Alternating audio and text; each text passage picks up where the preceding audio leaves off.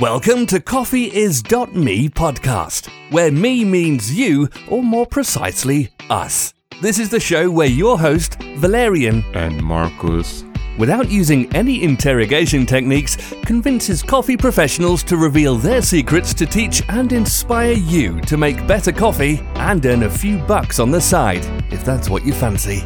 Let the show begin. Welcome to Coffees.me podcast. Uh, we are back again, and uh, because we didn't get any questions from you, we promised you that we are going to torture you with some sensory issues. I hope you guys are excited. Today we have also a guest. It's Eric Danch from Danch and Granger Selections. And of course, with me today is also Marcus Young from Food Campus. Hey, everybody. I'm excited to talk sensory and to have our special guest here for a, a different look at this than maybe us coffee folks sometimes think about.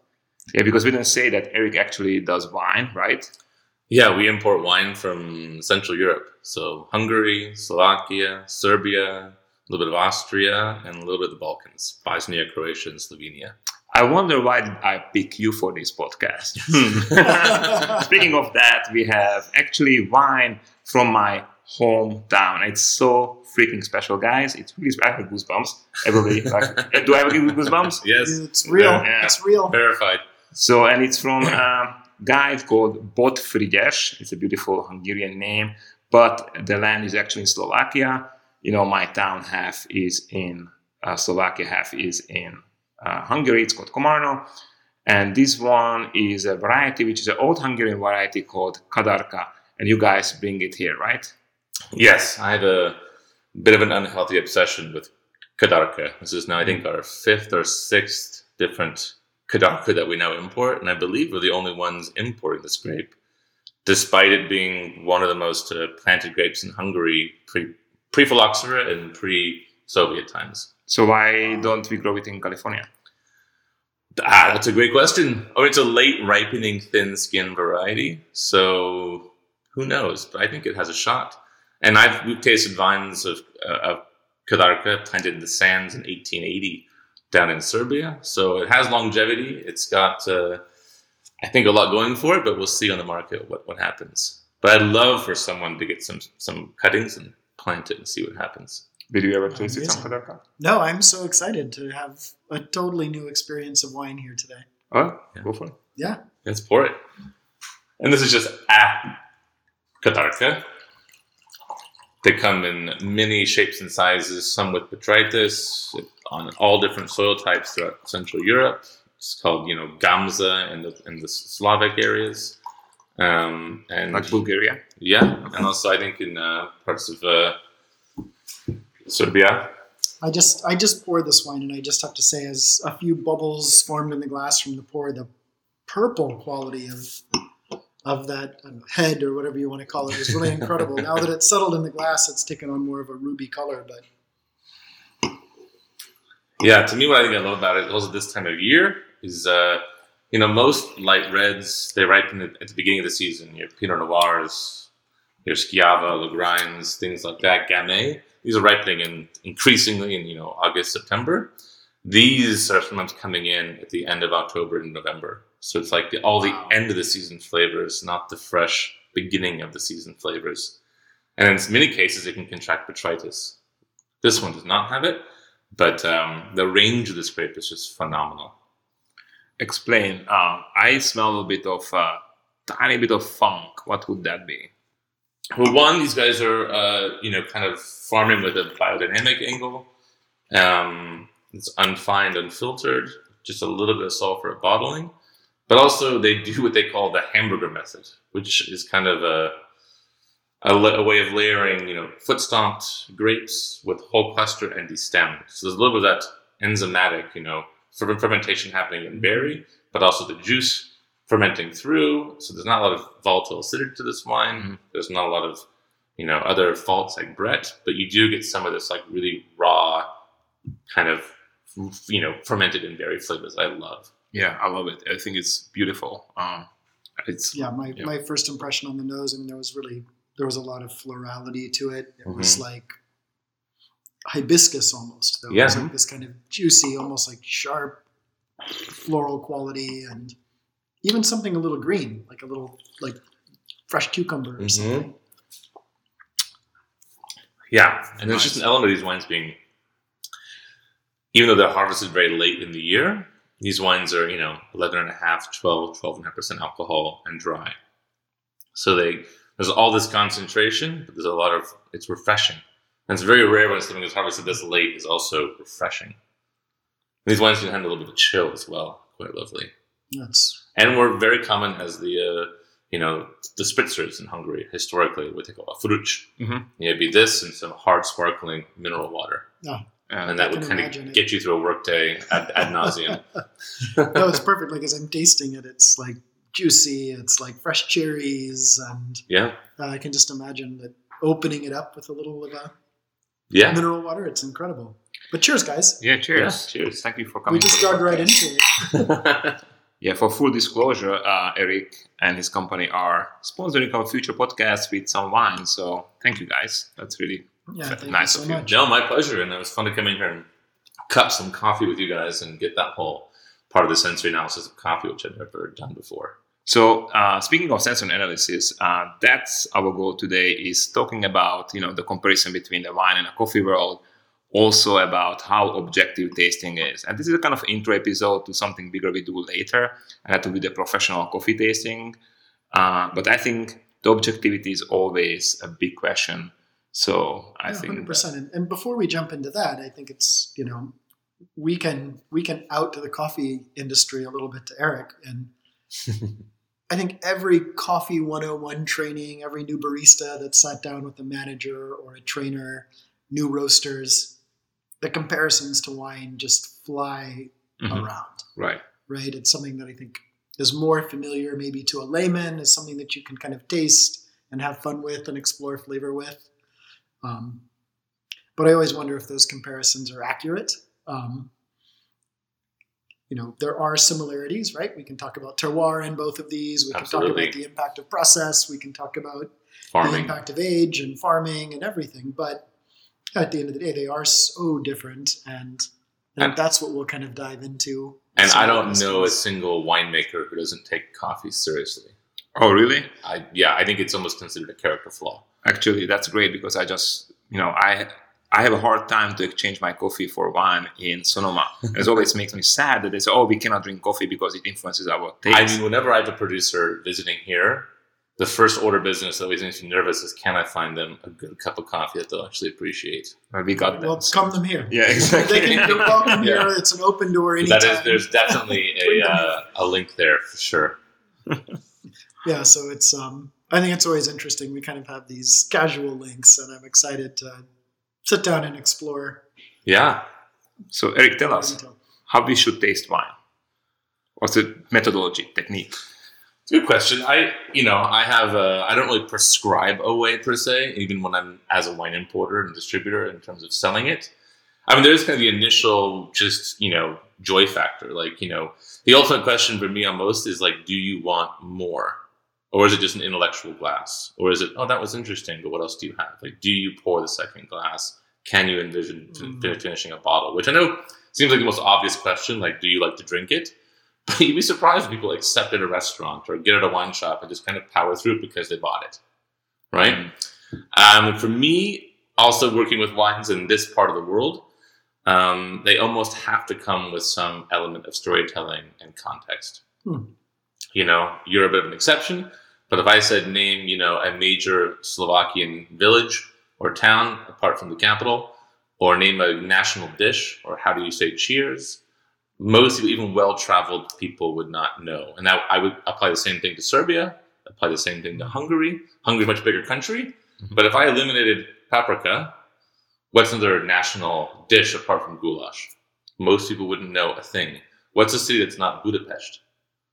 The- I mean, that kind of iron curtain did have a profound effect on a lot of people. Our geography kind of stops in Italy, Austria, and just kind of, you know, fades. And we don't have that immigrant population here the same way. We don't have a, you know, a little Pest or uh, But you have me. yeah, you're smaller, but you're a potent. You're a potent batch. But you know what I'm saying? Like we don't have, you know, what's your favorite Slovakian or Hungarian or Serbian restaurant? And I'll just give you the West Coast, right. right? Where for French or Italian, we know how to say chin chin or sante, or we know about cassoulet, we know about you know steak frit, or we've had these dishes. We know some songs, we have some architecture, we have some things, and these wines just lack fundamental context, history. You know, even ask you about you know the empires and things like that over there. It's largely unknown. Language is largely unknown, and so I think when I taste wine, I really want to get a sense of how does it exist where it is. How is it consumed lo- locally? With what foods does it grow and go with? And how is it done? And then I think above and beyond that, um, I think what's increasingly important in the market is farming.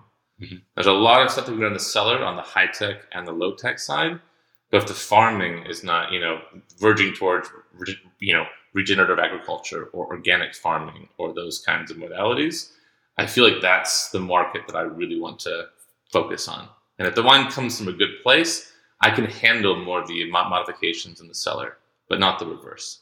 so you experienced that coffee cupping with Marcus and me. Yeah. and you know that's a very technical thing as you could see that you didn't even know what kind of coffee you cup there was a code on Yeah, it there's a, there's a blind, a double blind Double, essentially. yeah exactly so uh, is that something you guys do in the wine industry Yeah, to an extent. Although I, uh, you know, I don't really engage in the kind of the parlor trick aspect of, you know, oh, I can smell this is a, you know, 72 La Tâche from a, a difficult vintage, that kind of thing. Oh my God, Eric, It's- you make me so happy right now. I describe so much of that wine tasting, that sort of sommelier approach, Yeah, as, that's- as a parlor trick And- all the time. And largely, I think it is, which is impressive on its own right, but it's largely deductive logic.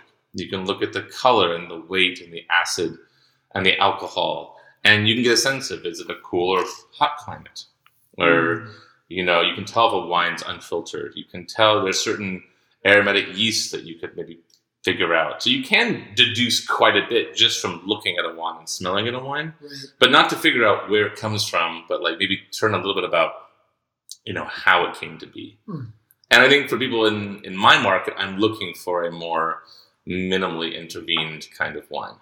Mhm. So No, that's yeah, and it's yeah, my comments had nothing to do to take away with the work and the skills of, of Yeah. ability, but but yeah, I But I always kind of had this impression that it Yeah, was a little I mean- bit of a, a gimmick, a sales trick, uh, there's something. coolest guy in the restaurant. I mean, if you you if you look at a wine shop or you're uh, at a big restaurant where you're tasting with five, six, seven reps a day times how many days a week you want to taste, there are people who are tasting literally hundreds of wines every day on the market, and those people can develop this either it's a photo mem- memory or they just understand certain markers, and you can narrow things down, which is impressive, right? hundred percent. But for me, it's more on the farming story culture than it going back to do I want more. So here is a question: If you're, let's say, uh, you have the Bott Frigyes, who kind of like the farming style and you like the region, but his uh, wine, let's say this year his Kadarka will kind of suck. Would you still buy it? Because the story is there. Then you get into like partnership and mm-hmm. relationship. There's also a little bit of like a speed dating element. You know, there's I've had great wines from absolute jerks, and I'm like, I just I can't do it. like I knew I, I know the wines to do on the market, but do I want to interface with this person? Mm-hmm. Do I want to be in a real partnership with this person? And there is an element of like, you know what, my quality of life, I need something that actually works. So it's kind of like dating in a way. It's not just is is he or she attractive, and will it would it be fun for a bit? What's the long term ramifications? Right. Um, but I think you know you can work with partners to to make it work. I mean, in wine's such a variable. You get one shot a year, and there's so many things climatically in the vineyard, disease pressure, things in the cellar. There's just so many things that can happen in a vintage that can drastically affect the wine. Right. So, you know, that's again where the story comes into play. We have a, another producer who uh, we have a, a Kadarka from them, and this wine is drastically different than last year. They had impending rains in September, Mm. and Kadarka is thin skinned and prone to breakage. It's you, you need to bring the food in. So this wine is like three or four shades lighter, much lower in intensity, but it's become part of the story about this is what happened in the vintage, and that wine is going to find a whole new audience, and maybe I'll have to figure out new ways to sell it. But the wine is still good. It's still of that place. It's still reminiscent of their style. It's reflective of their farming, but it is a drastically different wine. I wouldn't blind sell it to someone who bought the last vintage. Right. That would be that- kind of in bad faith. but yeah, the very fact of that year's struggles become part of the story, become Yeah. part of what makes that wine interesting. And and yeah, I, I'm I'm always very interested in inconsistency as much as consistency. yeah. That's sometimes where either happy happy accidents happen, or yeah, where you really do taste not just the place but the time. Yeah, to me, I, I am a, a bit of a softy on the idea of having the kind of year encapsulated in the bottle. You know, and whenever I drink that 18 Kadarka five, six years from now, the first thing I'll remember is, oh, yeah, that was that crazy year where the rain came in and they had to get the crew together and run out there and grab the fruit. And, you know, I, I like having that kind of olfactory memory kick in Mm. and remind me what happened. There's also an interesting. There's a there's a winemaker locally, a French guy making wines. The Gideon Beinstock up in the he makes a wine called Clos Saron. And he has this really interesting idea of what the primary, secondary, and tertiary aromas are, which may be different for coffee. The primary is exactly what's in the vineyard. When you're walking through, it's the dried leaves, the herbs in the cover crop, whatever trees are around. It's it's something that's unique to being in a vineyard. You would only know primary if you were there. Secondary is what happens in the cellar, which is any kind of intervention, a racking, um, you know, yeasts, um, temperature, humidity, things that are unique to that cellar. And then tertiary is what happens in the bottle, Hmm. which is its own other life. Right. And so many times people think about uh, primary being just fruit aromas. Well, that might not be the case in this sense because unless there's a bunch of dried, you know, fallen apples and plums in the vineyard, maybe. But there is a sense that there's the vineyard, the cellar, and the the tertiary in the bottle. And for him, he's trying to eliminate as many variables in the secondary as possible to maintain the primary and the tertiary. Yeah. Interesting. And people have other philosophies, but I like thinking about it that way. For me, it's very useful, especially if you travel to a vineyard, you visit the cellar, and you taste the wine. I like thinking about primary, secondary, tertiary in that way. I think makes it's an interesting way to go about it. Okay, And it keeps the farming central to the idea of the wine. Right. so it's kind of easy because you already answered my you know main topic of the podcast so i think that you know the wine tasting is very much subjective then because uh, everybody resonates with the story differently you know everybody you know resonates with uh, all those you know things you said differently right like somebody might not have any you know connection to central europe and go like oh that story does not resonate with me there's somebody who knows the history and the place you go like oh wow you know Yeah. so uh, in a coffee world, we are a bit different because we are very technical about that coffee evaluation at first level. Then when you buy it, of course, you want to have a story. I mean, we also have to tell the story to people. Uh, so you, you you don't have in the wine industry something like a unified, let's say, tasting methodology. There is. I mean, there's different. Um, I had not been um, technically trained in this, but like there's between like you know like people like the Song Guild or the WSET or people like that. They have you know ways to break down on a on a scale of you know color, acid, intensity, um, you know all these different things you can kind of isolate.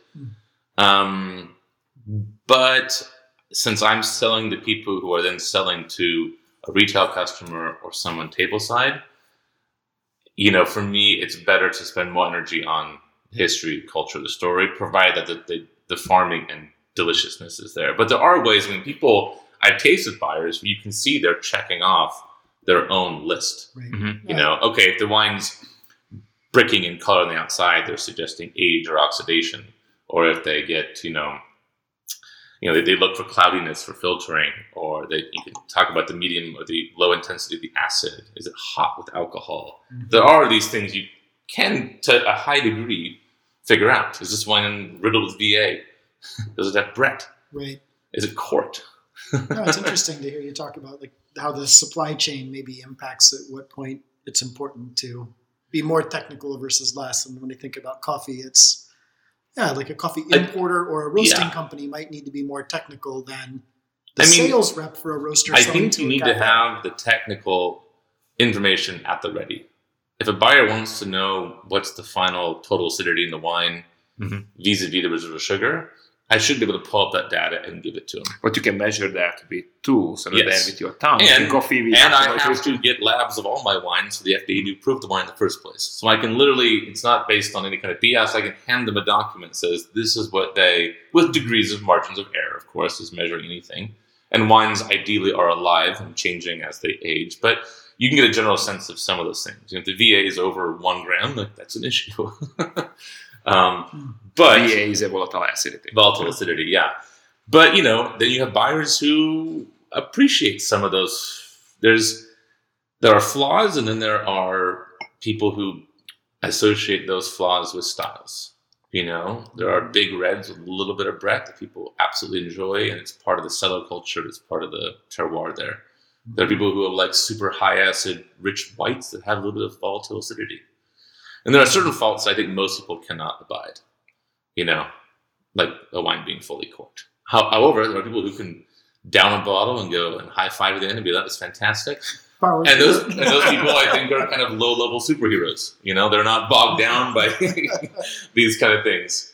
Even like the mousiness we talked about. There's a part of the population that can't pick it up on the retronasal. Yeah, thirty percent population. It's a very interesting fold, which you know. First, it ha- you have to initiate it with your saliva, some acidity, or your skin, right? Yeah. We talked about it, so you don't smell it in a Yeah. glass. Then it initiates in you. Some people are very sensitive to it, and some people are blind to it.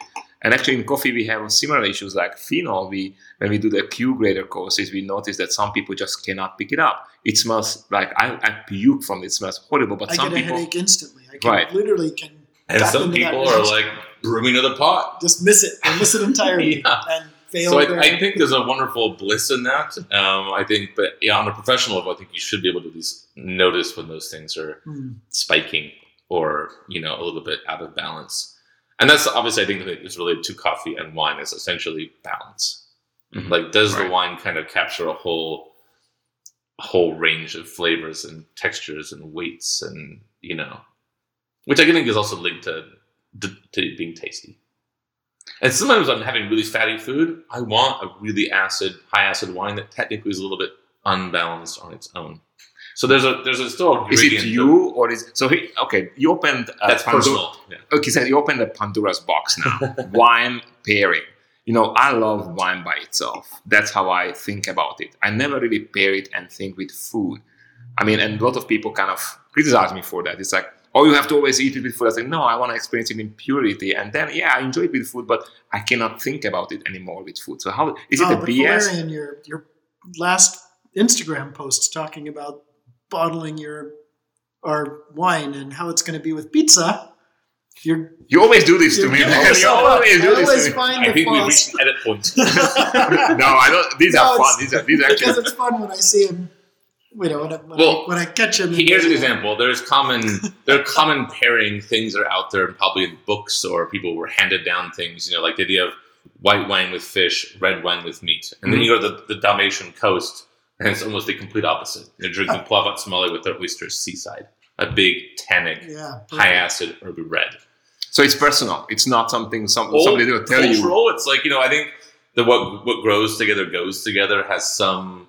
I've experienced it to have some validity. I might not like it, but there are also people in the Loire who drink their Cab Franc with their oysters. Okay. Are they wrong? So I should I should my vineyard in Slovakia is full of weeds, so I should have the wine with weeds. Yeah, give it a whirl. So you know, I think there is a kind of all. I think a red line for me is that you know it all comes back to context. You know, it's kind of like the honeymoon effect. You know, oh, we had this wine in Italy on our honeymoon, and they come back and buy it here, and it's an absolute just nothing because they experience it in this kind of you know golden sunset on in, in Cinque Terre or something, and it's imbued with this other Idyllic yeah, yeah. yeah. and then they get back here, and it's just like a supermarket whatever wine. You but, know, but that's totally normal. I mean, it's Yeah. the same. Like when I go to so Hawaiian coffee, in most cases, especially ten years ago, was a little bit boring for me. Always when I had it here, I was like, oh, it's over overpriced. It's Yeah. you know, it's very basic. But then you go to Hawaii and you have the same coffee, and it's the best thing ever. And that's how I realized, you know, the place where you enjoy these things does make like incredible sense. I mean, if I can add it, Hundred like, percent. I, I always Yeah. tell tell clients who are coffee buyers and roasters, it's like, don't buy coffee on a trip. You're going to be falling in love with some producer, building this relationship, enjoying rum at night, up at the top of the farm with a view out over the valley. In the morning, you're in the cupping lab, and these coffees are all going to taste better than they might back in your own home. Mhm. Yeah, I mean, it's you know, I for instance, I don't order Turkish style coffee here very often.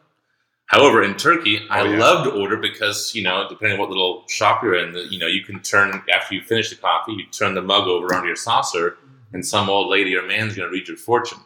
That's beautiful. Then I'm like, I want the Turkish coffee because I want the fortune telling reading afterwards. Yeah, But Yes. also the whole street smells like Turkish coffee, and you kind of like I go know, like you're you're, like- or you you're- like Ah, yes, the Jebana in Ethiopia.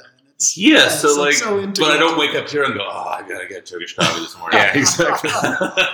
it's just Although not boy, the I same. want the Jebana when I go to the Ethiopian market in Oakland, and it's like you know you A little see, hint of you that. see the green coffee. Yeah, in you the get it. And, you know, and even like, I, I go, oh, you know, there's a lot of, I I live in Sacramento, and you have all these great um, ethnic markets, Yeah. um, mainly from the Middle East. And I walk in there and I think the giant drums of sour cherries, which is a Persian thing that you also find a lot of Hungarian cooking, Mm. Slovakian cooking. And all of a sudden, I want to make a sour cherry soup with a dill and creme fraiche. and I just, you just, it just it hits you sometimes. Oh, perfect. But also going back to what you said about you know tasting a uh, maybe a, a, a green bean somewhere or cupping on location. On the wine side, as importers, we're tasting unfinished wines in barrel or tank or clay or concrete or what have you, Right. and that wine is still early in its its life. But as an importer, you guys are making some reservations and some decisions. And there's still, you know, especially the wines that we import, which are all, you know, spontaneously f- fermented, largely unfined unfiltered, some without any additions at all, some with a little bit of sulfur at bottling. These wines have a long way to go. Um, but you have to make that initial judgment on like how does it hit you? How do you think it's how do you think this wine's gonna go? And also trusting the winemaker who knows it better than anybody. Can you influence the winemaker's decision as an importer?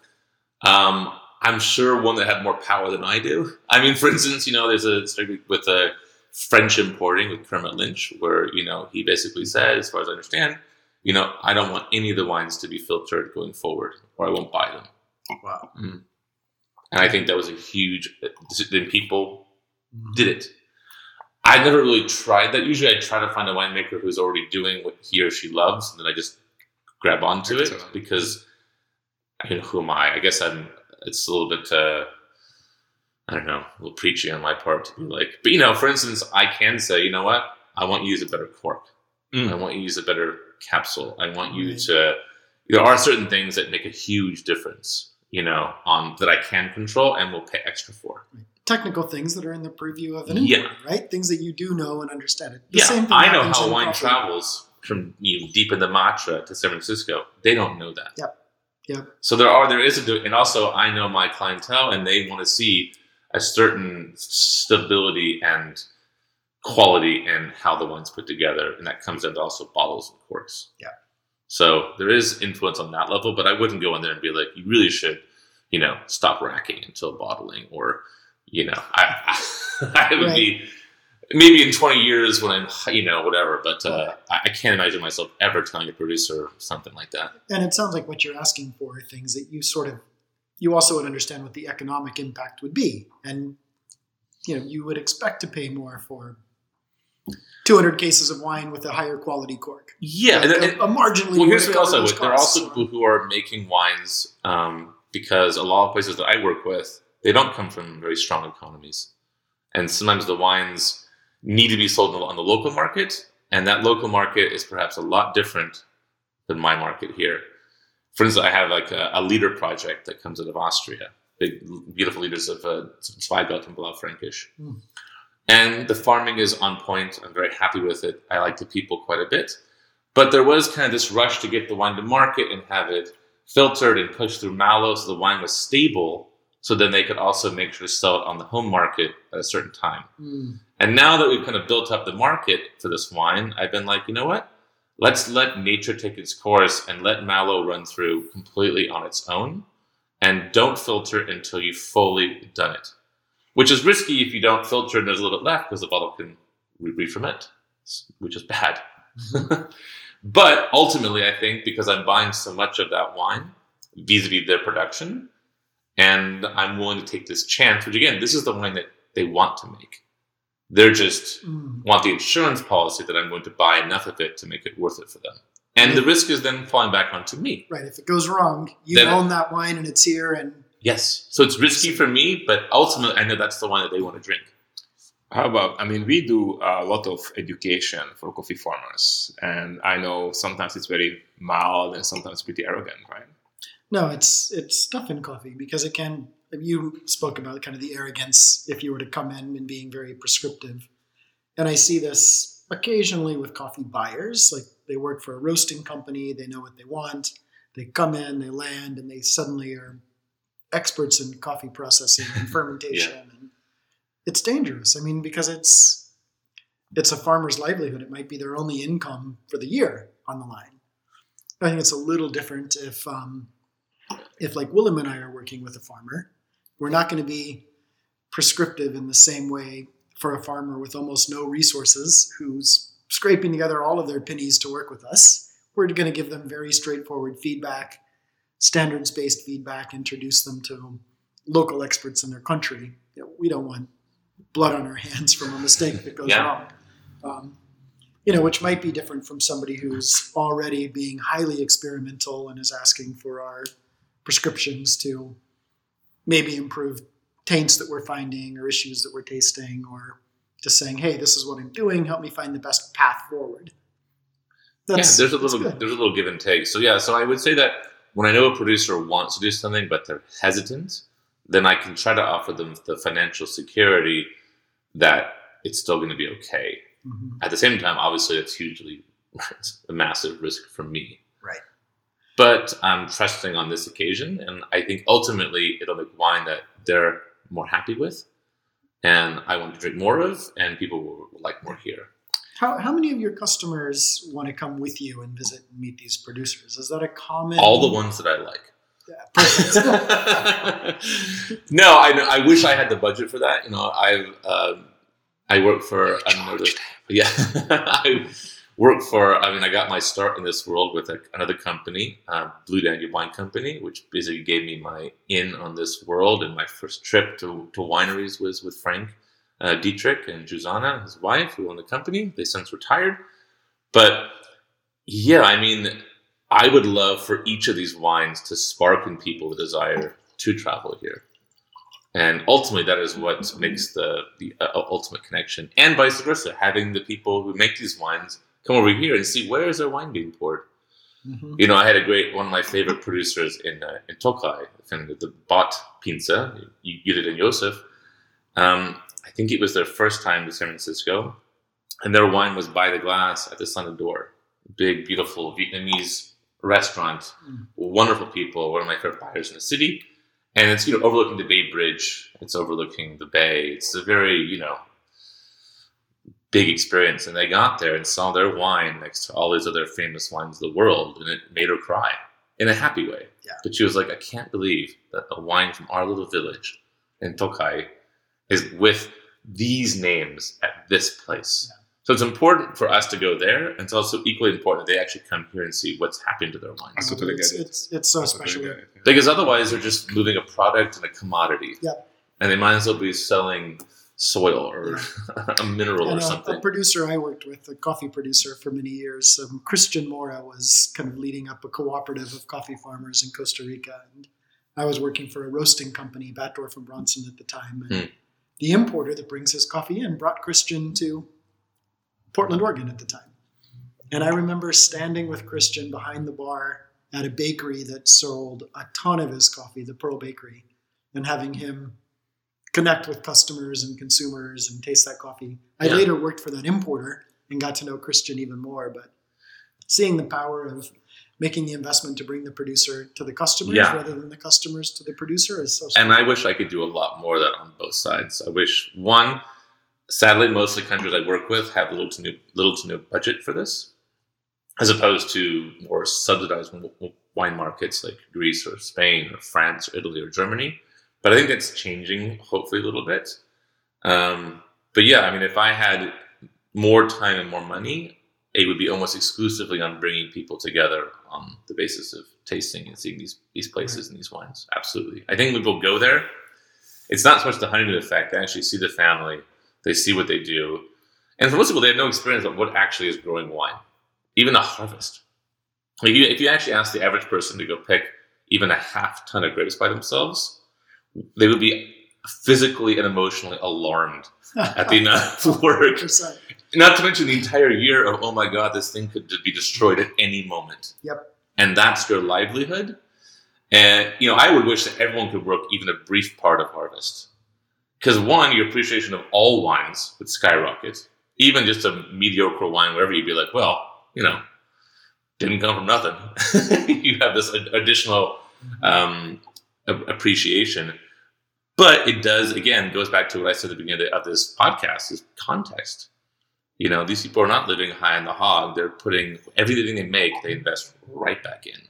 They're and it's a, and it's a cultural identity. I mean, you can speak to this, Valerian, as this part of the world experienced quite a few different occupations and wars and border changes and everything.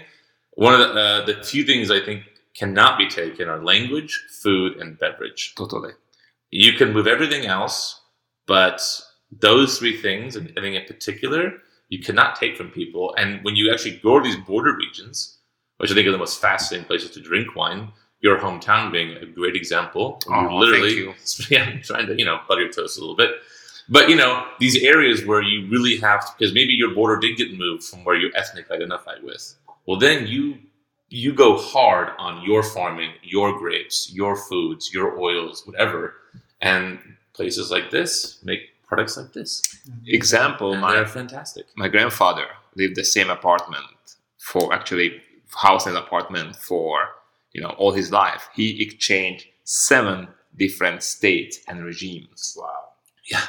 He was born before the First World War. He died a little bit after we split from um, Czechoslovakia. It's just mind blowing. Seven different No. regimes and states. That's wars and double revolutions and different kinds money, of stuff. Yeah. different language, you know, different Yeah. everything. I've been in some cellars where you can find four different capsules on the wines from the same land.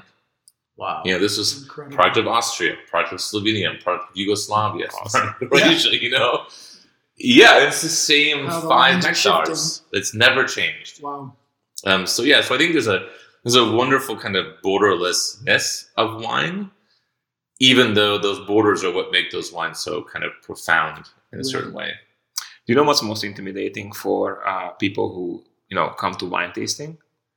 It's finding the descriptors. Yes. So what what would you suggest? You know, I I have an annoying response to your question in that I um I don't try to give descriptors okay, on the sales side. If you look at most of my tech sheets, although I've gotten lazy here and there, I don't try to dictate what the wine tastes like.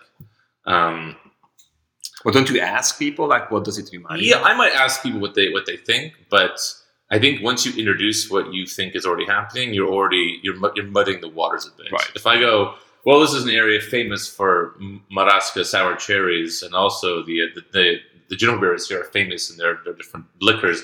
Your brain is already completely All off the reservation Yep. and it's not fair. Um, but yeah, I mean, I understand that people order wine on that basis, Mhm. or they want something fruity, they want something tart, or they want something whatever it is. So at the end of our tastings, sometimes I'll say what the winemaker, how they would, he or she would describe the wine. Hmm. And in certain cases, what I kind of like about the wine, but only once the tasting is completely commenced and finished, and they've either made their choice or not. But I, and I love what you said kind of at the beginning of this podcast, and it echoes some things that I've been talking with the students you met in our lab today. Yeah. Um, about you know when you do these whatever it could be a formal sensory test or a casual tasting, it's like watch and see after everything's commenced. What do they finish the glass up? Yeah. It tells you more Again, what do they than get? any Yes. score sheets, any when the academia is done, what do you go? "Oh, I'd love to sit down and have that. hundred percent. And there is just there is that thing. I also would say that you know I think it is fascinating different parts of the world where the cuisine is so different, or maybe the oils change. You know, like in certain these nor- northern places, like for the wine we have now for Bott Frigyes, you know, you're not having olive oil. You're probably having pumpkin seed oil Mhm. or walnut oil. Right. You're already changing the whole vibe of what you're eating and drinking at that place. And as I've noticed with skin contact wines, where we make kind of white wines more in the red wine modality with longer time on the skins to macerate, you're less about fruits and those kind of things. You're more on flowers, nuts, and you know herbs and teas. So it also depends on the kind of wine. I think also changes whatever flavor wheel you, or, or, ro- or Rolodex you have in your head to a different setting. Interesting. Like skin contact wines are almost tea, not flower. It's not like oh, this skin contact wine is screaming of strawberries and cherries. Mm-hmm. right. It can happen. I'm just saying in general, like at least in my part of the world, I Skin think contact, you mean the white yeah, the grapes white. processed like you would process Yes. red grapes because these are coffee people. So Yeah. just like Yeah. Right.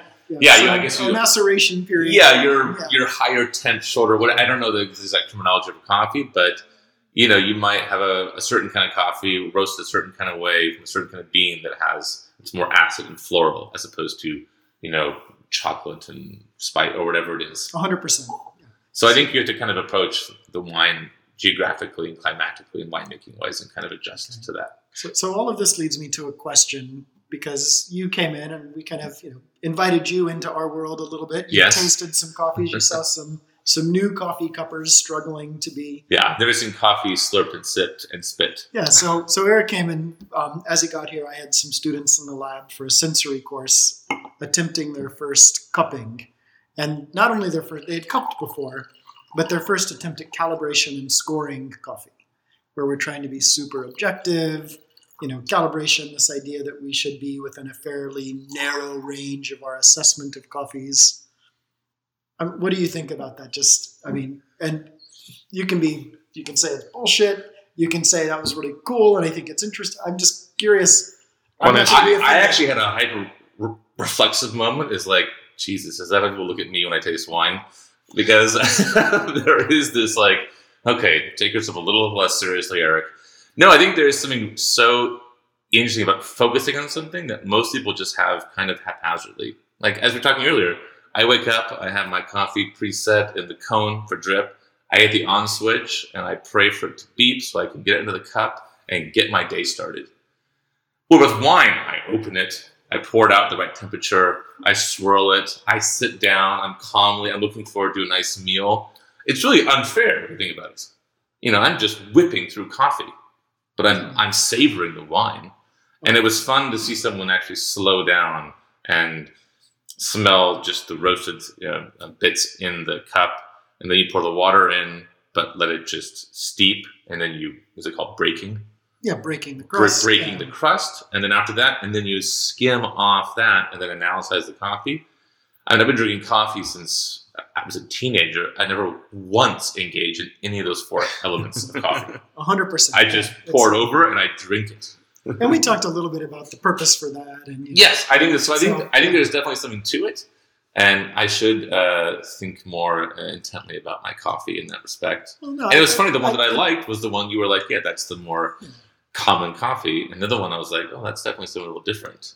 And Yeah, that was the the more famous question of which do you prefer versus which Yeah. might be the higher quality. Sometimes they match up, sometimes they don't. don't. Yeah. Also price. Yeah. Yeah, which, which I do think. I mean, and Valerian, you primed us with some questions before we sat down, but one of them that I think kind of informs this discussion is just the question what determines the value of a wine, Mm, or who determines the value of a wine, versus the question who determines the value of coffee?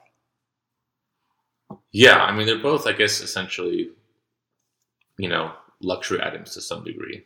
You know, I think wine. oh, come on. The wine is well, for. I say that in that I couldn't live with either of them being out of my life. Mhm. But you know, they're not. Um, they're things that some people just kind of grab the whatever. You know, they just go to the market, they see the one that's uh, you know between eight and uh, ten dollars, and they grab that because it's you know it's like buying on brand, not buying on anything else. Right, and yeah, uh, the coffee equivalent would be the stopping at the 7-Eleven because you know at least it's Yeah, it's brewed consistently and it's the line will be short. hot. You get a big old cup, And and, it's it's, cheap, and you're on your way. right? So there's a way of approaching wine and coffee the very same way. And then there's like, you know what? I'm looking forward to going to a small shop where I know the person telling them what I'm looking for, or having them build me a mixed case of things they might find interesting based on my other purchases, or Right. giving them a price point and have them kind of lead you in a little armchair traveling around different parts of the world. Right. So there's there's there's a 7-Eleven approach, which again, you know, I'm going to the airport and I'm late. That's happening. Yep. You know, I'm not Me- I'm not I'm not dogging that idea. Me too. I'm not. I'm maybe not personally. And then you know, and then you're, you're you're at a wedding and you want to celebrate, and you're like, "Yeah, I will have this wine tonight," even though it's not something I'd ever go for on my own. Like Right. what Frigyes Kadarka. yeah, exactly. I love this one.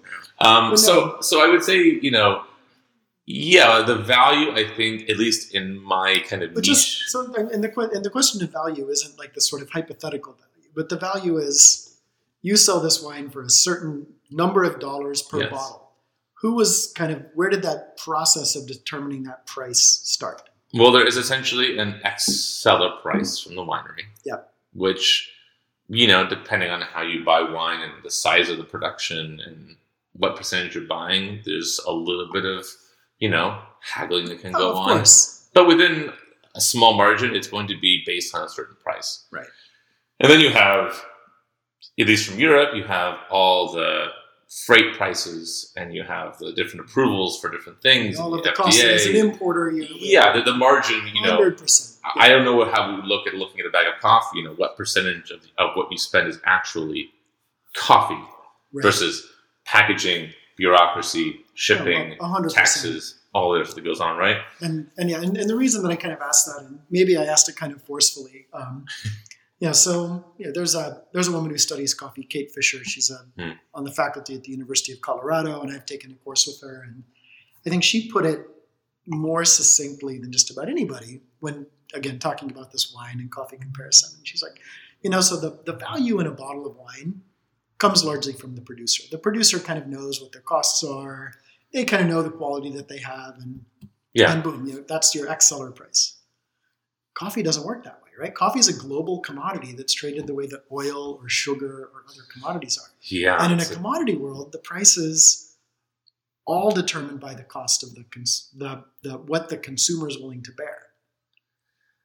Yeah, that's not so much part of my. I mean, it does factor in. I mean, I, I want these wines to get exposure. No one's walking into a cover shop being like, you know, what kind of Kadarka do you have currently? Like, it's just not right. going to I mean, happen a, right a few now. people might, and, but yeah, Yeah. It's, it's the exception, and it's you know, and it is the fact that you know when you know the Chronicle always loves to do an article when a cafe has a twenty dollar cup of coffee, right? It's Yeah. like what the It's a. This is it's a- crazy. yeah, Um, you know, but I love that because I think it does kind of push the question of you know that I say producer knew what their value is, because- but for most coffees, I would say because I want the wines to to really be kind of have people take a bit of a chance on.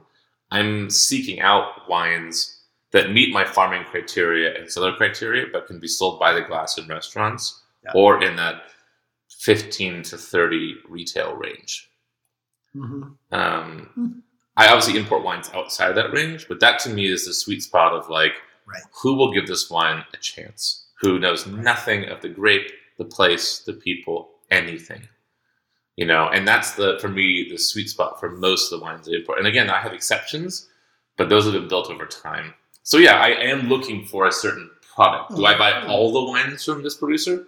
No, no, of course, I'd love of to. course not. Yeah, but I do want to find there is that that that window of opportunity when I'm breaking wines into a new market. Now, again, I imagine that would be different if I was importing more well-known wines, right. say a Pinot Noir or a Sauvignon Blanc or a Sancerre or a Pinot Grigio, which are more mm, known on the marketplace, and maybe there is a baseline price to quality ratio. But in a certain sense, you know, when you're importing wines like this for the first time in the United States, this is only the second vintage that's been imported in the United Amazing. States. I essentially could price set to a degree, be like, you know what? I'm the first person to do this. This could cost 50 bucks. Take it or leave it, right? no, that's, But that that's- defeats the idea of I want to get this wine out, right? And I do have to make a certain amount of margin because I have to, it's a business. Oh, of course, and But I don't think people get into the wine business, at least on this smaller level, importing from smaller family productions. You're not in it for the easy money. right, No. There are other ways to do it, even in wine. Right, Yeah. Go do n- national sales or that kind of thing. You you could make you know relative big big money. You're doing this more, I think, for a lifestyle. hundred percent. and a certain ab- ability to travel and have connections and still live a decent life. But you know, I, you know, otherwise I'd go into you know commercial real estate, or the stock market, or something. Right. There's other ways to make money apart from No, importing Slovakian and Hungarian wines. in I don't think any food makes real money, especially you know if you work in a specialty world. It's something fascinating. It's something interesting. It's it's really like you have to have passion for it. Yeah. Which is not enough, by the way. No, You have to have also business savvy. But that said, if you want a quality life, you do this. What we do. But if you want uh, be rich, I mean, stock market, banking. Yeah. There's. I mean, and there's nothing wrong. go and the corporate level of coffee or wine. Yeah. And there's nothing wrong that. with that. There's nothing no, wrong no, with that. no. It's just I want. different- We need those people to buy the wine and coffee. Exactly. Exactly. 100%. But I, but I think, and I do think it's yeah, the reason why me why we've got these kind of crazy procedures with coffee and things is, you know, and the reason that we have these protocols that are kind of international is we want to give the producer a fair price in setting the value of that coffee, which isn't the case right now, right? Yeah, that's Most coffee right now is traded at a price far below the cost of production for the farmers. one dollar around, right? Is It's about one per pound right now for It's- green coffee to Is there like an OPEC of coffee? Oh, well, I mean, it's the, it's the fact that it's a global commodity, and there maybe Yeah. needs to be an OPEC of coffee, somebody that's representing the producers, and and you know, Colombia Their is interests. talking about this like, what is the cost of production? What is the cost of profitability for a farmer? It's probably around two fifty a pound, which is what specialty coffee, Which is a huge uptick from where it is currently. exactly. So so I mean, we, we have that right now. For instance, I haven't, I have not, I'm not hyper versed on this, but you know, the current uh, administration is levying these 25% taxes on certain wines from, I think, you know, France and Italy and Germany. Hmm. That's, you know, you look at 20%, that is basically, you know, depending on your margin, that could be your entire profit margin, depending on what kind of business in the wine you're doing. You know, the bigger, the smaller the margin, the more quantity. The smaller wine you want to import, you have a higher margin, but that's because it's relative, right? And we'll see how that works out. People have wine, you know, reserved and going to be shipped over that's going to be subject to those tariffs that were pre-sold to clients here. How's all that going to work out? I don't know. It's- Will people still pay thirty dollars for a Côtes du Rhône when they were paying twenty two before? I don't know. And is that still undervalued? Maybe that wine does deserve to be cost that much, you know. So I think those will be interesting things to figure out. And so far, this part of the world is um, untouched by those tariffs, but that's not to mean they couldn't be. right? So there is a movie I was watching recently. It's called "You Will Be My Son." Have you seen that? No, It's a it's a wine family, whatever. It's a eh, whatever. It's if you like wine, and I like to watch wine family movies. It's Yeah, yeah. something worth watching. But there's uh, one moment when the, when the father kind of is really angry about his son because he finds different flavor descriptors than he does. and in a He's coffee, in a, breaking with the with the family in some ways. no, no, he was angry that he cannot give him give his vineyard over to him. So the point is that you know, in a coffee world, we always teach people that the descriptors come from your previous experiences. So if I have a different experience than Marcus does, I would come up with a different, you know, um, explanation for the for the coffee. So is the in a is the wine world so strict that you have to come up with the same stuff, or is the wine world really like ours that basically it depends on you as a person? Yeah, I think there's um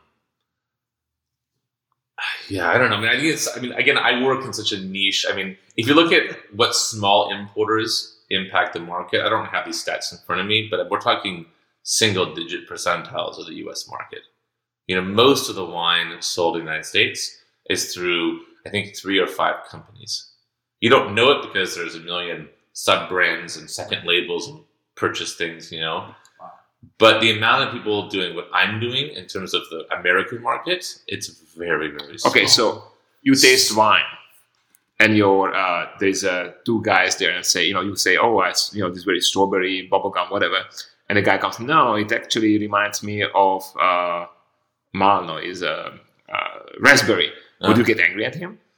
I would never get angry. Would you get annoyed about it? Okay, would you get annoyed about it? Um, I would get, I would get annoyed if they thought that that wasn't a part of the wine that they liked. You know what I mean? Like, I don't mind how they get to it as long as they find it delicious. Okay, gotcha. So people can have their own little circuitous, uh, you know, routes to what they find. It's fine.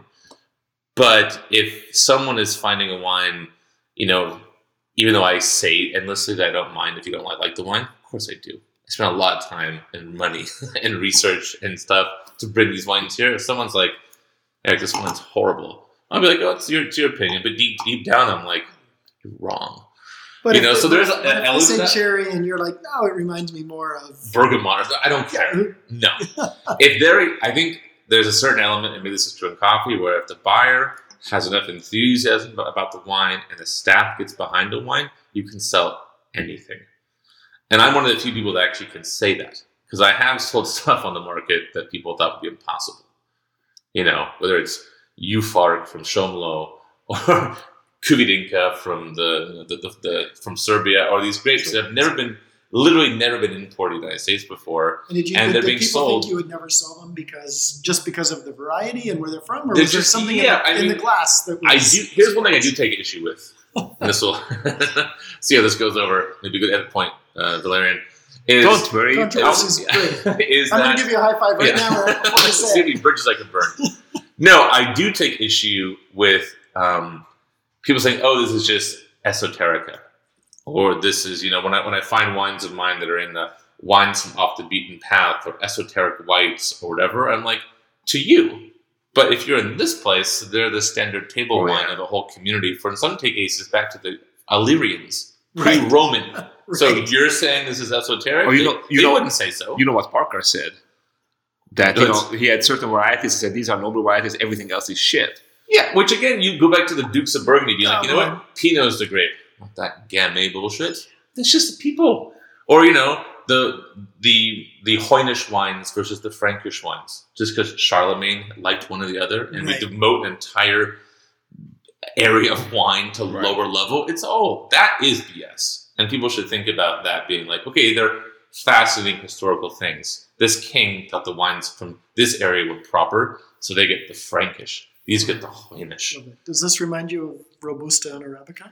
It does, but you know, the, It's okay. To be to be honest, I really hate robusta. No, you know, know. and you didn't Yeah. prove me wrong. So I haven't- I I, haven't I, have a very open mind. You know, I like to experiment with different varietals. But but do you like that just because of some ancient historical precedent that set the world on a path to prefer? No, because if I taste it, it tastes to me like burnt rubber, and I don't enjoy that. So there are those exceptions, right? Not because not because something was wrong historically a thousand years ago makes it right today. But one that does bother me is when someone says, "Oh, I can't sell this here." Mm. No, that means you can't sell this here. Yeah, you are you Eric are You- selling it here. yeah, you're you're you're- wrong. Turning into the seller now. I bought it. I'm selling it to you. Your job is not just to buy it and have it magically margin itself into profit. You have to actually burn some calories on this project. And what makes me frustrated sometimes is like, oh, my clientele won't like this. How do you You know, know, that? Yeah. Just because it doesn't taste like your top five selling wines?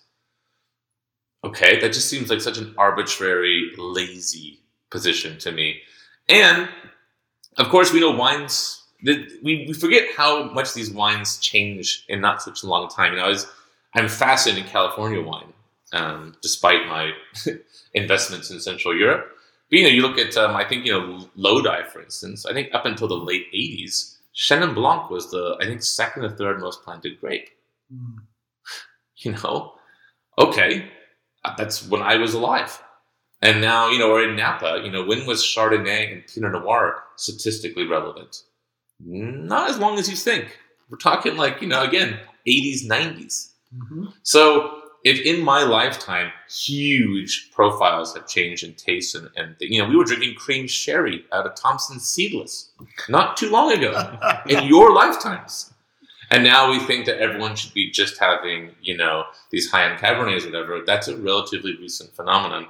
So that I, so to get back to my point without rambling too much is I think that I like to find people who are excited the fact that they can trailblaze a new part of the world, celebrate a new kind of culture to most people, and actually, you know, it's exciting. There's never, there's no end to the wine world if you think that way. Right. And again, the more you drink these, you know, whatever Slovakian, Hungarian, Serbian wines, they'll make the wines you have become accustomed to that much more interesting. They'll refresh you for your Sauvignon Blanc, your Zinfandel, your Chardonnay, your Pinot Noir. You'll appreciate those in a whole new light when you do this. I think there's a huge for me. I got a, a speech. I can't remember who it was, but it was you have to break your routine every so often. Yeah. We get the same takeout. We make the same meals at home. We have our routines, which is comforting and it's nice. Yeah. But once in a while, you know what? Make a dish from a cookbook that you haven't used in years. And if the cookbook is, you know, from, uh, you know, Turkey, you know, good or Ottolenghi something, get some Kalecik Karası from Turkey and put some music on and, you know, take yourself out of your comfort zone once in a while and then come back again. And I feel like my portfolio and many portfolios like it offer people this relatively cheap way to do that. That's really cool. You know, make some, um, you know, fisherman soup from Hungary with a nice kadarka, put on some good gypsy jazz or whatever, and Oh. for one night, you're not doing the same thing you've done the other five nights prior. For full disclosure, Marcus, I don't know if you know, but all the wines we made together this year are threaded in Hungarian folk music. there I you know, go. I know. So okay, cool. So it's Because sonically influenced right there. yeah, you know it's so you know it's Maybe not all of them because we made one at my house. right. Uh, what kind of music did you use? Then? No, we hate music at my house. Oh come on, so such a bullshit. Now you should you should No, blind him on that wine and see I if he know, can figure it out, exactly. You can taste the, Yeah. the No, sound. but you know it's totally true. And you know if you work in a coffee or any food uh, world, you should not have acquired taste. You know what I hate the most when I send out samples of coffee, for example, and they tell me I don't like it. I was like, you know, f you. There's there's nothing just I don't like. If you tell me, you know, your coffee was too acidic, my customers will probably not like this. It's like, oh, I get it. Okay, Yeah, it's done not a done. match. But if you tell me I don't like it, one word, I was like, I sent you the samples. You know, my people roasted it. You know, we spend money on postage, and you don't have a decency to tell me what's wrong with the coffee. Yeah. come on, man. It's Yeah, rude. do the, try that as an importer of coffee, and you send out ten samples to somebody who requested them, and crickets. You never hear any feedback of any kind back. They never buy coffee. Yeah. Oh, Yeah, it's like if a chef, if like it's a restaurant s- set you on to a test dish because you're a local and they wanted to see if you liked it, and you're just kind of like, eh. it's fine. So it's like like that's just like, Yeah. burn, again, And- and one burn a few calories on like you did this thing for me. Let me let me pay it back in equal motion. And one of the most rewarding experiences I had in coffee was taking a buyer. She was kind of new to the role of buying for her roasting company. Mhm. We went to Brazil together. That's the best. And almost like, you know, at the first cupping, it was an aha moment. And she's like, wow, these aren't the coffees that I'm like maybe most excited about and would score the highest and would geek out over with my coffee geeks. These are coffees that all my customers want to buy. They're sweet, they're chocolatey, they're full bodied, they're rich. And boom, like to see her grow as a buyer from that moment until where she is now a few years later is Yeah, super inspiring because she's one of the best buyers in the city.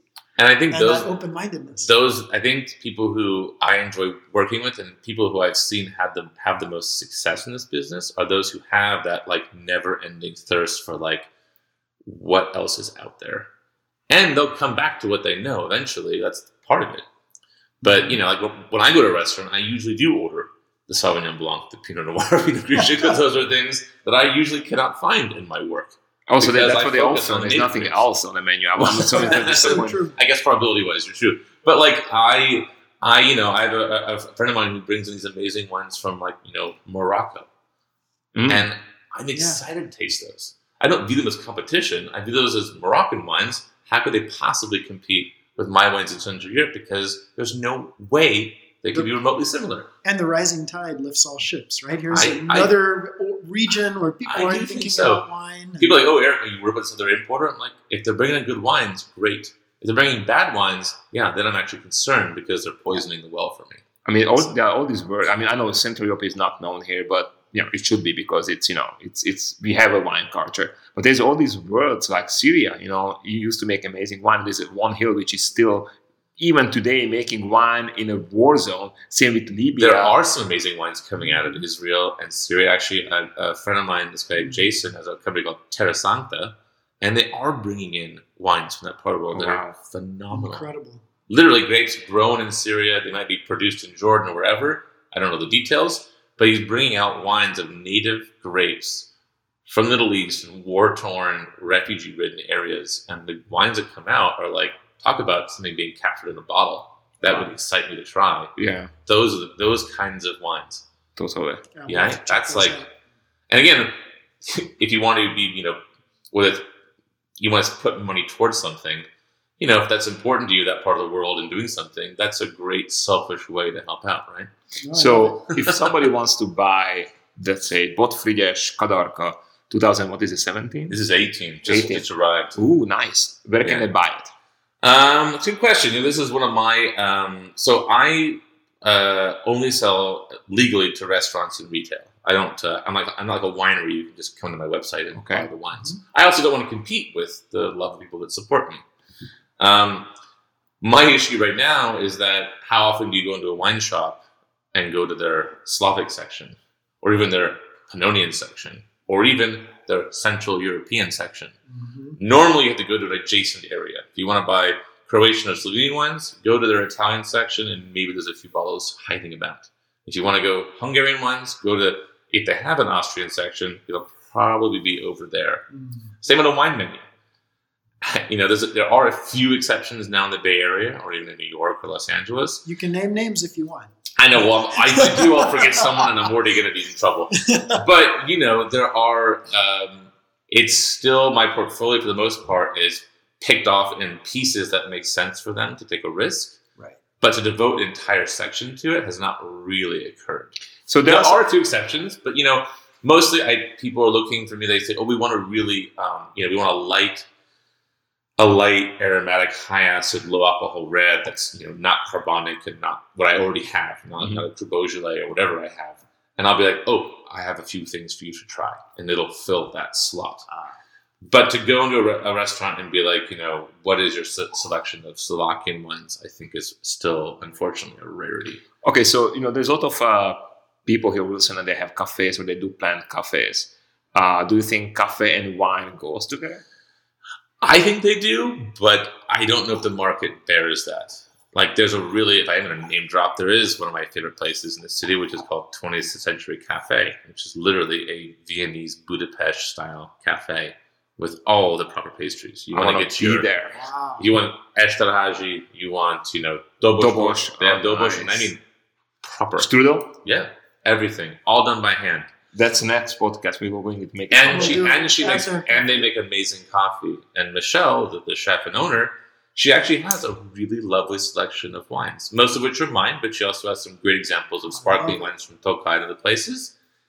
It hasn't worked. People associate it with pastries and lunch, and we don't yet have a pretty vibrant wine with lunch culture as you would in Europe. yeah, Like for us, like having a bottle of wine at lunch in Europe is uh, nothing of note. because Here it'd be like, are you having some problems at home? You Yeah, know, yeah. it's viewed as a problem. So I would love places like that to sell more wine.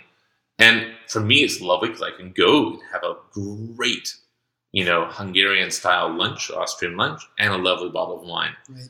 But I am not probably the norm. But I do think it's interesting for a cafe owner, somebody who has more traditional coffee cafe. Is, You know, it's the the bread and butter of those businesses. It's not quite like a restaurant where just average ticket price really- Yeah. and number of seatings drives it. That's part of it. That's not it. That it's not important. But coffee is so ritualistic, right? Where do you go every morning for your cup of coffee? Yeah. boy, can you do something and build something into your routine that gets that morning visitor or that lunch visitor Yeah. to come back a little bit later in the day? How many staff I do you need think to would have at, be a- at five o'clock? I think what I would wine? think be a more successful model, just based on where we are right now, at least in this kind of Bay Area, is to at least have a nice, strong retail element of wine. So if you're going, people who really care about their coffee probably also care about their wine Hmm. to some degree.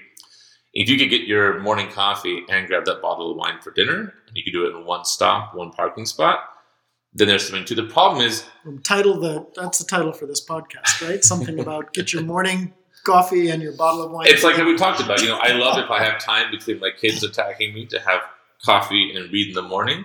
And when I finally get those people to sleep, I love to read at night with a glass of wine. Like it could, pardon the pun, but it bookends my day on a, on a best case scenario.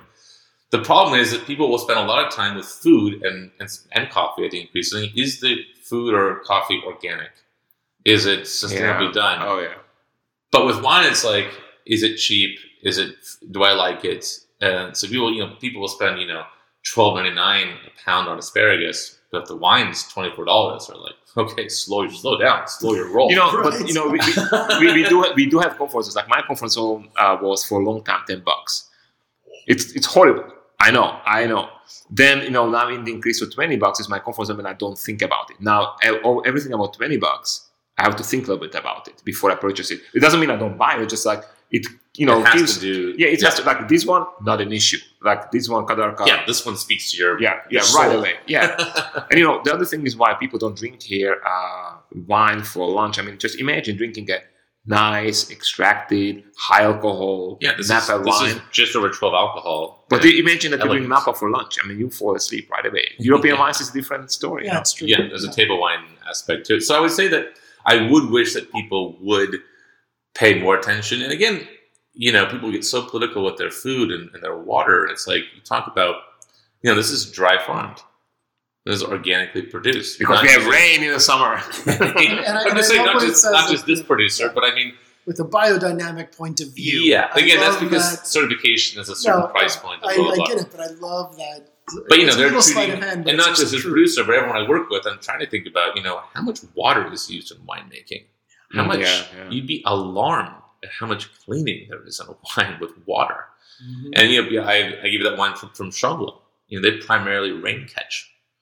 So I think there's ways to think about, you know, what people spend so much time about what am I buying? They spend all this money on a hybrid car or plug-in car, and they'll buy a wine that was literally fermented with, you know, enzymes and yeast and Oh, yeah. color adjustments and centrifuged and reverse osmosis and whatever. So it's weird how with wine people spend so much money on other things, and this is a total afterthought. They just assume it's grapes, and it's largely not. So what, what what's your approach when you're approaching somebody like that, trying to turn them on to these wines? And, and I asked this Valerian, and I, I kind of have a dream with the wine Valerian and I are making to go to this wine group that my mom and dad are part of that has a lot of winemakers in Uh-huh. New Mexico.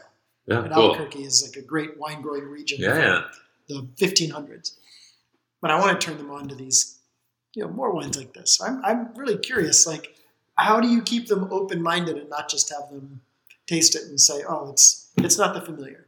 Yeah, like how to taste this versus like you know a giant you know uh, Tempranillo cab blend from you know whatever. It's Yeah, or even just like a Pinot, which may be more in the wheelhouse of it, but it's still very different. Yeah. I think you have to kind of recreate that context you know, a little bit, like have it with some some food, have it with you know. I think also the idea of like, hey, this is wine's you know 12 and a half alcohol, has nice refreshing acidity. You could have two glasses of this, a nice meal, and be on your way. Mhm. And there's, there, I love people who are like, you know, people come to these uh, tasting, consumer tastings, where people like me stand at a wine shop for four hours and try to sell wine to help the account out, right? Be like, oh, do you want a sip? It's like, no, I'm driving. It's like, you know, it's a 250 pound guy. You're like, you can have a sip of wine. You can have a, a half of this, an ounce of of, this, wine. of this 11% wine that won't even, you'll metabolize it before you leave the shop, right?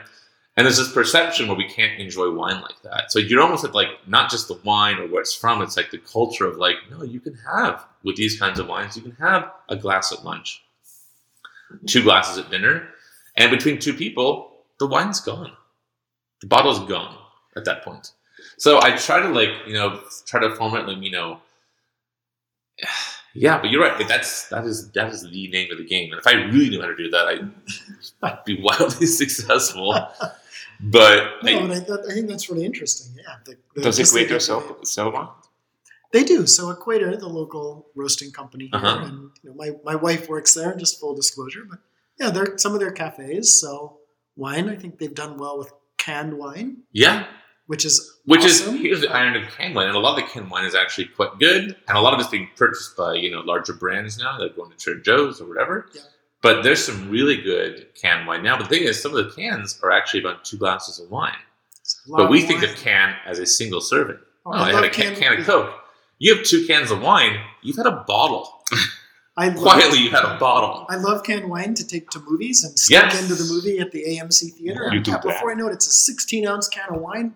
Good lord, that's three Yeah. quarters of a bottle of wine. Yeah. My favorite. I can't get myself I learned this from a, a, a winemaker. Good little tricky, like something like a clean canteen or like one of those uh, you know, thermoses that can maintain the cold temperature. Yep. You get a really oaky Chard, like something that's just been put through the ringer, like, the, like just melted butter and acid and alcohol. Take that to a movie theater, get some good industrial popcorn. It's heavenly pairing. It's the only wine pairing I'll give you, but it is magical. Done. but you can kind of burn through the older wines you purchased to get through it. But um, but yeah, I mean, that is the name of the game. Is like how do you get someone to do a fundamental shift in their routine or their perception of a, a product? But people do it with other products all the time. Think about how much coffee we drink now versus 20 years ago. Mm-hmm. Right? And what people getting quality three or four lattes a day. Which, by the way, there's your 20 bucks. 100%. There's not more, in the Bay Area. There's your there's your bottle of wine right there. No, you know I'm you know I'm asking uh, because I think most of the listeners here you know, who think opening cafe are you know opening with specialty coffee, and I think that specialty coffee and specialty wine actually do belong together. Yeah. So and I think that you know I like to always say that you should be weird if you want to come up with some idea you know to this world everything exists. So be weird, be something which is out of box. So Yeah. to putting another Napa wine into your cafe would be, you know, I don't know. I mean, why? So then maybe maybe you and Central European wines but would you're be competing on also like it's like trying even though there's certainly a place for them and I drink them like a place for a mass produced beer versus a craft beer for your Mm-hmm. shop. Sure, you're out at the beach and someone gives you whatever, you're like great ice cold, wonderful beer. But if you have a small cafe and you've got three beers to choose from that you can keep on quantity, because again, you're buying on quantity for price. You buy one case, it's a certain price. You buy 10 cases, it's a different price, right? So, yeah, in that scenario, I think it's wiser to go with something like this Mhm. and actually, you know, differentiate yourself in the market. exactly that's the And point. you're not going to compete with a big brand supermarket if you're serving the same beer because you're not buying the same quantity. yeah, I'm not trying And to. the supplier is not going to prioritize you either. Right. And I and I and I do like the idea of even the lower alcohol and Mhm. some of those kind of secondary benefits. If you know, if you're in a cafe or you own a cafe, you're trying to sell some wine, people probably aren't going to seek you out just for that wine, at least not for a year or more. Yeah. Your wine drinkers are going to be somebody who's meeting a friend for coffee who's done with coffee for the day. Yeah, there's that trend. There's that there's that twilight moment where you're like, you know what? Yeah, but why, why would they buy wine from you versus going to the wine bar or the bar at the restaurant down the block and and having something? Well, I think for the most part, if you see some, if you see a lot of cafes just kind of have an obligatory wine section, it's because that big supplier that was supplying you their coffee was like, oh, also buy these and we'll pay for this and pay for that. There's a pay to play element that I can't Mhm. compete with, or people Mhm. like me. I know, yeah. It's like if you do a small restaurant, you can have a big distribution company come in. They'll print your menus. They'll give you a good price on the fridges, right. and they'll deck you out to have a wine program. But then you will be buying those wines. So it is more work to have wines like this. But I think fundamentally, at a competitive market, it's the way to kind of And if, and if you're a roasting company like Equator, or if you're an independent cafe that's sort of sourcing from three or four different roasting companies, you're used to doing that work, right? You want to build those relationships with your And again, the more work you do, the more stories you're going to have. If you just go online and find something and buy it, that's not much of a story. Right. Yeah, to the, and, and uh, it's similar in Europe, you know, with the coffee. Like they give you free umbrellas, free, you know, free uh, espresso maker, all Yeah. these, you know, You get the out, you get the outdoor tables if you buy it from yeah, and, and then- then your whole shop is just a big marketing for those brands, and it's Yes. it's it's just sad. So if somebody decides, oh yeah, I love this idea, I want to have wine in my cafe, how can they contact you? Then they can go to danchandgranger.com and they can reach out to us directly. We have an email and a contact us. But I would say above and beyond that, people who listen to this podcast, these kinds of wines from Serbia, Slovakia, Hungary, Croatia, Slovenia, Bosnia, if you ask for them or see if you see them on a menu, someone put them there for a reason, not for the easy money. You can open up a restaurant and serve none of these wines, and you will hit, you will survive. But if someone took the time to not put a Chardonnay or not put a Pinot Noir that would probably ostensibly sell with much less issue, and they put a Kadarka or a Furmint or a Haj or a Plavac Mali or whatever it is, it's probably because that person thinks there's something really special and they want you to try it. So I think there's always a good price to quality ratio at restaurants when you see wines like that on the list. They weren't there because it's easy. They're there because someone really wants to make something happen. And if you're at a restaurant and you don't see them, you know, ask them, you know, what kind of wines from these areas do you have? The more people that ask those questions, then they will, they will, the market will respond. So, but you see, you can to the US, and there are other importers who are starting to delve into this part of the world, which again, a rising tide floats all boats. And actually, I hope those producers are successful to a degree, of course. Um, but you know, I I, um, I think that is the ultimate way t- to do it. But you obviously reach out to us directly; we can sell to you. But um, yeah, if you see a wine like that in a wine shop, give it a try. It's it's because someone thought there's something with it. It's you know I just uh, I just see how unselfish you are because I'm trying to kind of like help you to pitch your stuff, and you you're sending people to wine shops. You're pitching my region, which you know I have big respect. So thank you so much. So, so we'll, Yeah. put your, we'll make sure that your URL is on the. oh yeah, oh, yeah, definitely, yeah, yeah. But honestly, I think there's just a Yes. groundswell of people who, if you see these kinds of wines, you know, kind of, you know, act with your wallet to a certain degree. And again, there's no necessity to have these wines anywhere on the market yet. You know? So, yeah, try it. All right, Eric. Thank you so much. My pleasure. Thanks for having me in and having the little This coffee. really I like this whole coffee. There's obviously a lot more places we could go, a lot of questions that went unanswered, but uh, Oh yeah, I, I, I would, I would, you know, this can be like a ten-hour podcast because it's so fascinating. But I do appreciate we'll have you time. back sometime. And it's nice to sit down and drink, you know, a little after lunch, but before dinner. This can be done. We're That's all very lucid, still together, and uh, so yeah, let's uh, let's keep the conversation going. And thanks for the uh, the platform and having me. I appreciate it. Thank you so much. Thank you. Alrighty. Really nice. It's a wrap. It's a wrap.